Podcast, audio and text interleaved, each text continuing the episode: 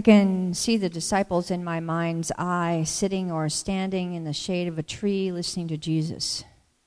He's talking about their life together, about what they should do if one of them sins against another. And he makes it very clear that they are to do everything they can to restore that broken relationship and to bring about reconciliation. First, go to the person who has done you wrong, Jesus says, and talk to him when you are alone. If the wrongdoer won't listen to you, then gather together two or three others to come with you and try again. And if that doesn't change things, then get help from the whole community. Peter thinks about what Jesus has said and then asks, Just how often should I forgive Jesus? Should I forgive as many as, say, seven times?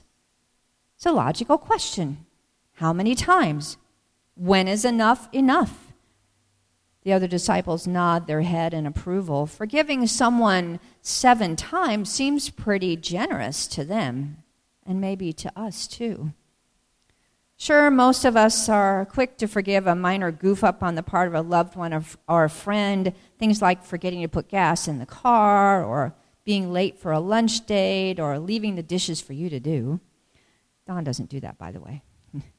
But when someone does these things over and over again, it begins to get old, doesn't it? And if the offense is more serious, like sharing a secret or spreading malicious gossip or you name it, then to forgive a person even once, let alone seven times, seems pretty tough. Jesus looks at Peter for a while and then says, not seven times, I tell you, but 77 times. Or as some translations have it, 70 times 7, which basically means over and over again without limits. And then, as Jesus often did, he tells his astonished disciples a story. One day, a king decides to settle accounts with his slaves. And at the top of his list was a man who owed the king a debt of 10,000 talents.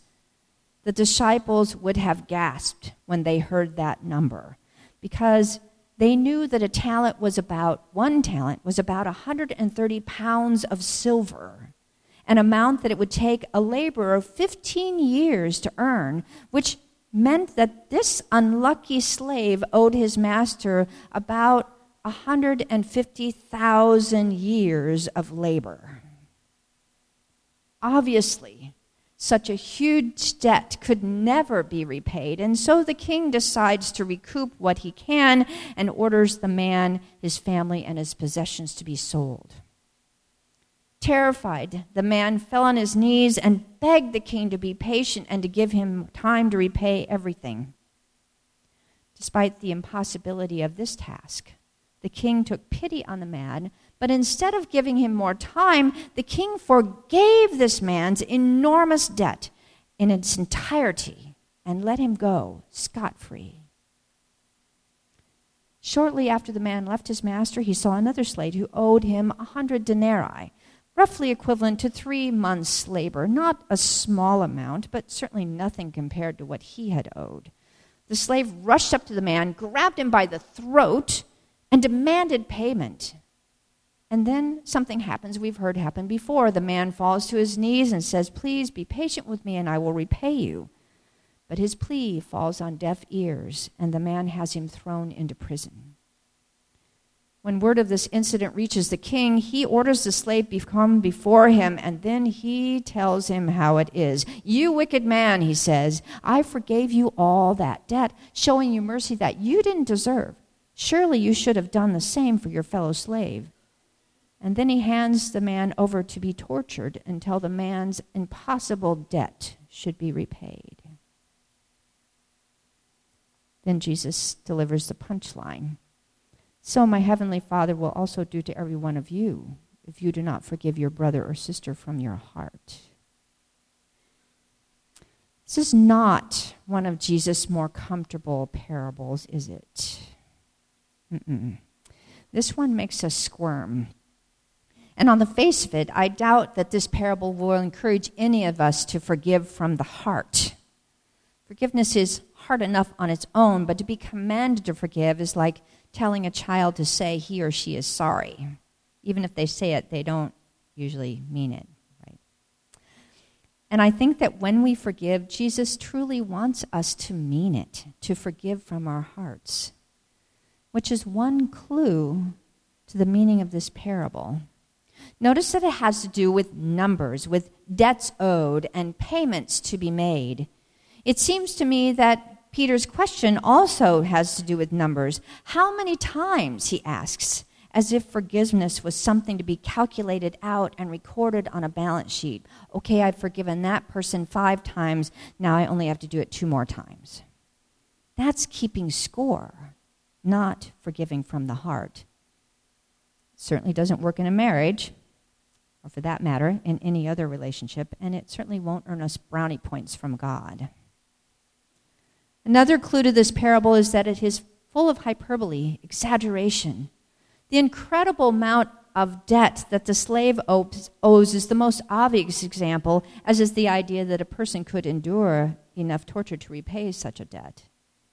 It's also highly unlikely that a king would offer anyone, much less a slave, a seemingly unlimited line of credit, knowing that he probably couldn't repay it and still remain solvent.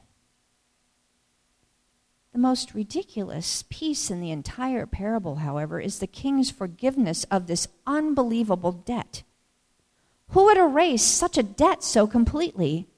Who would forgive it without some kind of strings attached? Who would offer such an unexpected, undeserved, life changing gift? I think you know the answer as well as I do God. God gives each one of us this unexpected, undeserved, life changing gift of forgiveness. And God does it over and over and over again 70 times 7 and more. Sit with that for a moment. Think about the countless ways you have messed up, maybe just this past week.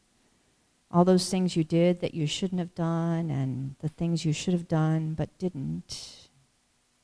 And know that God forgives you. Forgives you utterly and completely and lovingly. Feel that mercy and grace.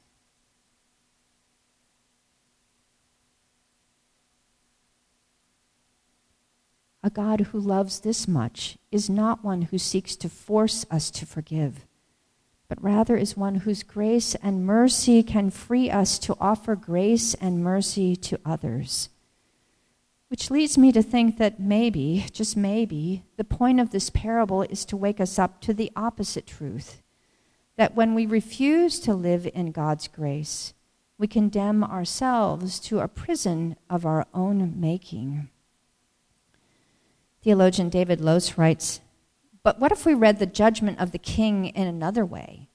What if we imagined that rather than inflicting some new or old punishment on the unforgiving servant, the king is actually only described the condition in which his servant already lives. That is, he is already a slave to the world of counting and calculating and reckoning everything according to the law, and will therefore remain a slave to that way of being until the end of time, or when he can forgive others, whichever comes first.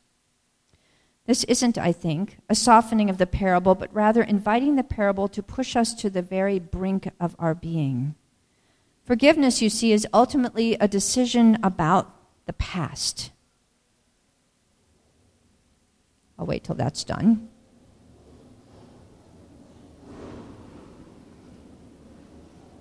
I guess we have a lot of motorcycles in town. We forgive you for the noise. It's fine. Let me say that again. Forgiveness, you see, is ultimately a decision about the past, the decision to accept both that you cannot change the past and also that the past does not have to hold you captive. Forgiveness is a decision about the past that ultimately determines the future. When you forgive, you release the past and enter into an open future. when you cannot forgive, you remain captive to that past until the end of time. Forgiveness, in this sense, is freedom freedom from the past, freedom for the future, the kind of freedom God wants for each one of us. Now, let me be very clear here. Forgiveness is not ignoring hurt or overlooking injury. Forgiveness is not about neglecting to hold someone accountable. Forgiveness is most certainly not about allowing or enduring abuse. This parable has been used far too many times by the church to tell abused women that they must forgive their husbands, an action of which we need to repent by actively helping victims like that to find the safety and help that they need. Forgiveness is none of those things. Forgiveness is remembering what it is like to be forgiven ourselves.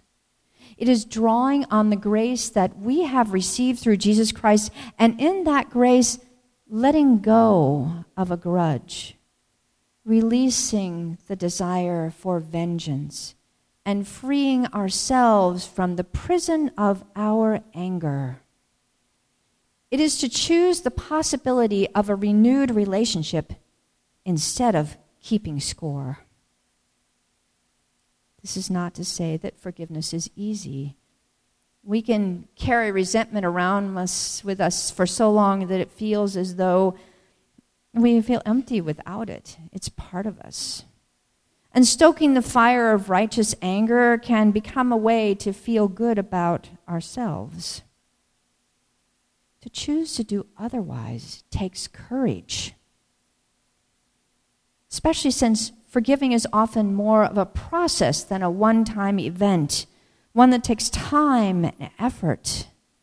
But it can lead to healing and new life, not only for the other person, for the one who is forgiven, but for the one who forgives for us.